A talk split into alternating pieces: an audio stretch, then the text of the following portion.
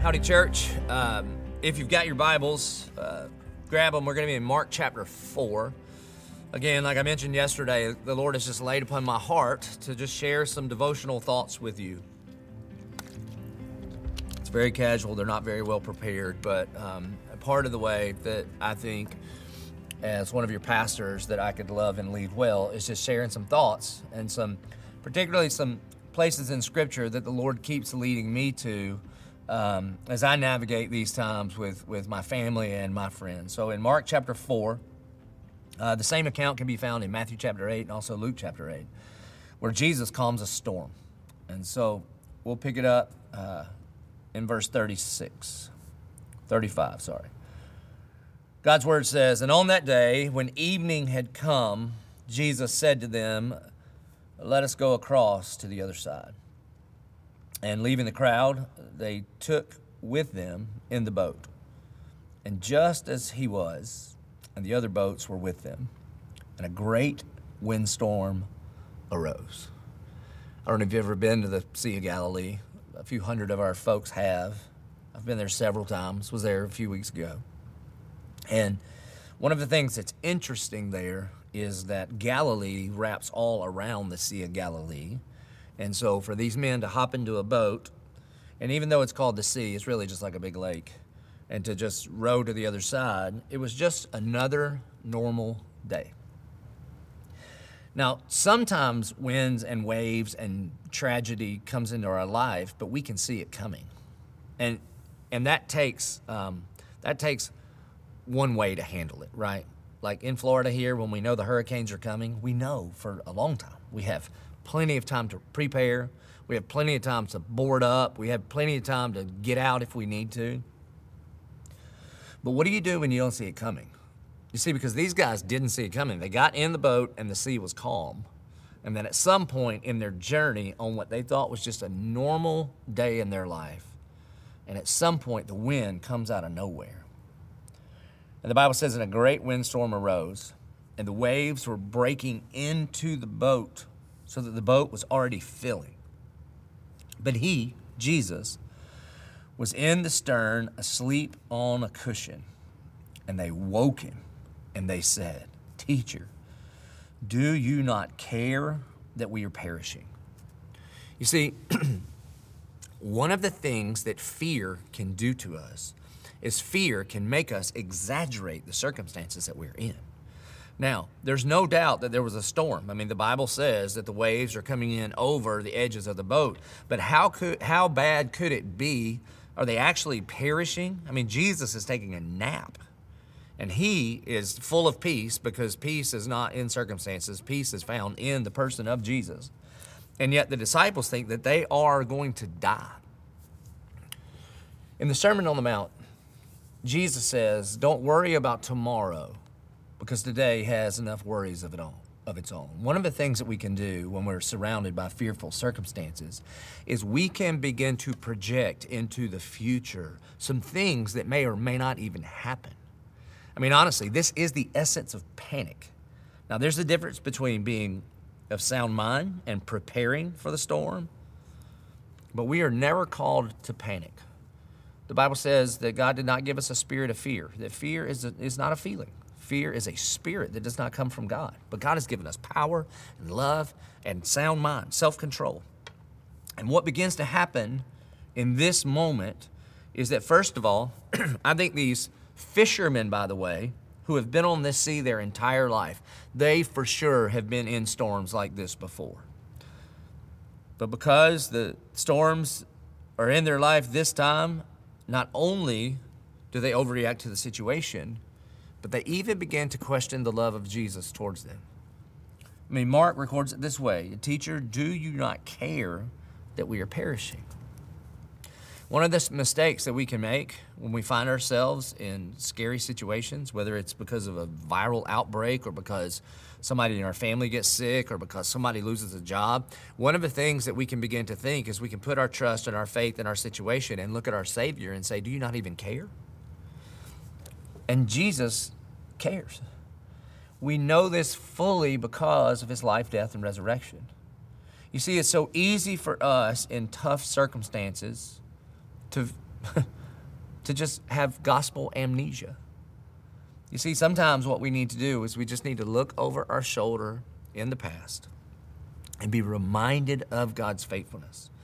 And we need to look all the way back to the cross and be reminded that God loved us so much and he demonstrated his love for us in this that while we were yet still sinners that Christ died for us. And they say, "Teacher, do you not care that we are perishing?" And he awoke and he rebuked the wind and he said to the sea, "Peace, be still." Now this is just a little conjecture on my part. But I think when Jesus speaks to the wind and the waves, I think he is looking at the disciples. Because just as turned up as the wind and the waves are, the disciples' emotions are all turned up. And Jesus, maybe Jesus looks at his disciples, I mean, just kind of through their eyeballs and down into their soul, and he says these words Peace, be still. And just as the wind and the waves began to die down, then maybe the emotions of the disciples begin to die down. You see, peace will never be found in our circumstances because circumstances are just that they're circumstantial and they can change in an instant, but Jesus never changes. That He is the Prince of Peace. And so, if you find yourself in a panic, if you find yourself in a place where you, you feel like the fear is coming in over the boat, then the one thing that we can learn from the disciples is this you need to go to Jesus. And he is not asleep in the stern of the boat anymore. He is reigning from on high on his throne. And like we talked about yesterday, he says to us, Cast all your cares upon me because I care for you. And what Jesus can give you, whether he calms the storm or whether he asks you to endure the storm, what Jesus and Jesus alone can give you is this He can give you peace. He can look in your soul and say, Peace, be still. In fact, in the book of Philippians, Paul says this Be anxious for nothing, which is a pretty audacious command of the scripture, is it not? I mean, some of you have gotten a call from work or you got a call from your school. I mean, her kids are going to be at home a lot more and your anxiety level may rise. Or you went into the grocery store and there was no toilet paper and your anxiety may rise. And the Bible would look at you into your soul in that moment and say, be anxious for nothing. And you think, well, how in the world do I do that? And Paul says, but by prayer and supplication, make your requests known to God. That means, just like we said yesterday, that we pray and we pray and we pray and we ask and we ask and we ask and we knock and we knock and we knock. Because prayer is not just about communicating with God, prayer is when we shift our anxiety and our worry over to Him. And so Paul says, Be anxious for nothing, but in prayer and supplication make your request known to God. And then here's the promise the same promise that we see here in this boat. And the peace of God, which transcends all understanding, will guard your heart, your emotions, and your mind in Christ Jesus. So, are you anxious? Are you worried? Are you afraid? Again, prepare for sure. Be wise for sure. Get informed for sure. Quit filling your head with fear mongering that's on TV like crazy to get us all stirred up so that we will buy in to all of this. But with prayer and supplication, bring our request to God. Pray. Don't question whether Jesus loves us or not. We know He does at the cross. And his promise is that he will look deep into our souls and he will say, Peace, be still. And the Bible says, And the wind ceased, and there was a great calm. Wherever you are right now, whether you're watching this at your house or you're in your car or wherever you are, will you just take a second? Will you just mentally look at Jesus? Will you hear these words from him? Peace, be still. Breathe in, breathe out, and experience the comfort that God said he would send through the power of his Holy Spirit. He said to them, Why are you so afraid? Have you still no faith? Now, in the book of Matthew, Jesus says to them, where is your faith? I think that's the significant question. When you, if you're a Jesus follower, when you feel yourself being overtaken by fear, the question is not, why are you afraid? The question is, where have you placed your faith? Where have you placed your trust? And if the, if the disciples are honest in that moment, they would have pointed outside of the boat. Where's our faith? Our faith is in the waves. Our faith is in the ocean. Our faith is in the wind and the sea. We have taken our trust, and instead of putting it in you, the Prince of Peace, we have taken our trust and we have put it in our circumstances. And what Jesus is telling us to do is take back your faith from the circumstances that you have put him in and put your faith and trust in him because he's the only one that can calm the winds and the waves. And even bigger than that, he for sure is the only one that can calm our soul and give us a peace that transcends all understanding. And they were filled with great fear. This is the like reverence. They were filled with great reverence of Jesus and said to one another, who then is this that even the wind and the sea obey him? You see, again, Jesus says, don't worry about tomorrow because today has enough to worry about. And it, it may be the reason he said this too is because the scripture says that we receive new mercies every morning. So we have no idea what we will face tomorrow. But that's okay because we know that we have Jesus and He is more than enough to face whatever we need. And instead of worrying about what will happen tomorrow at work and school and church, now for sure we're getting prepared and making decisions. But there's no need to worry about it. Because what we need to do right now, in this moment, with any fear, with any anxiety, with, with all of our unanswered questions, is we go to Jesus and we once again snatch back our trust from the temporary circumstances that we find ourselves in now, with quarantines and school closures and all of that. And we snatch back our trust and our faith from those circumstances.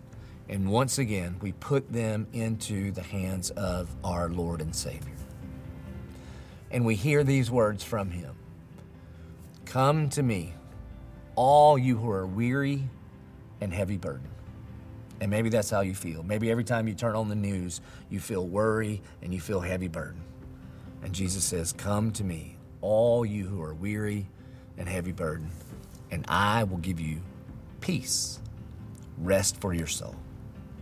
And so, the way to overcome fear is to take your faith back from those circumstances and give it to the one that, that can calm the wind and the waves and that can calm your soul and mine.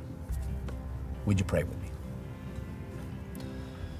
To the Prince of Peace, through the power of the Comforter, and to the Father that loves his kids. God, we make our requests known to you economically, relationally, physically, spiritually. We bring these waves and these storms to you. And God, we look forward to the day when you look at even our surroundings and say, Peace be still. But way more importantly, Lord, we open up our souls to you and we want to hear those words at the soul level that we would be calm, that you would give us rest for our soul. God, we thank you. We thank you for your love. And we thank you that because of the gospel of Jesus Christ, because when you says it is finished, it counted for us, that we never have to question your love for us because we know we know that you do care and you decided to perish in our place that we could have rest in our soul. We pray this in Jesus' name. Amen. Thank you.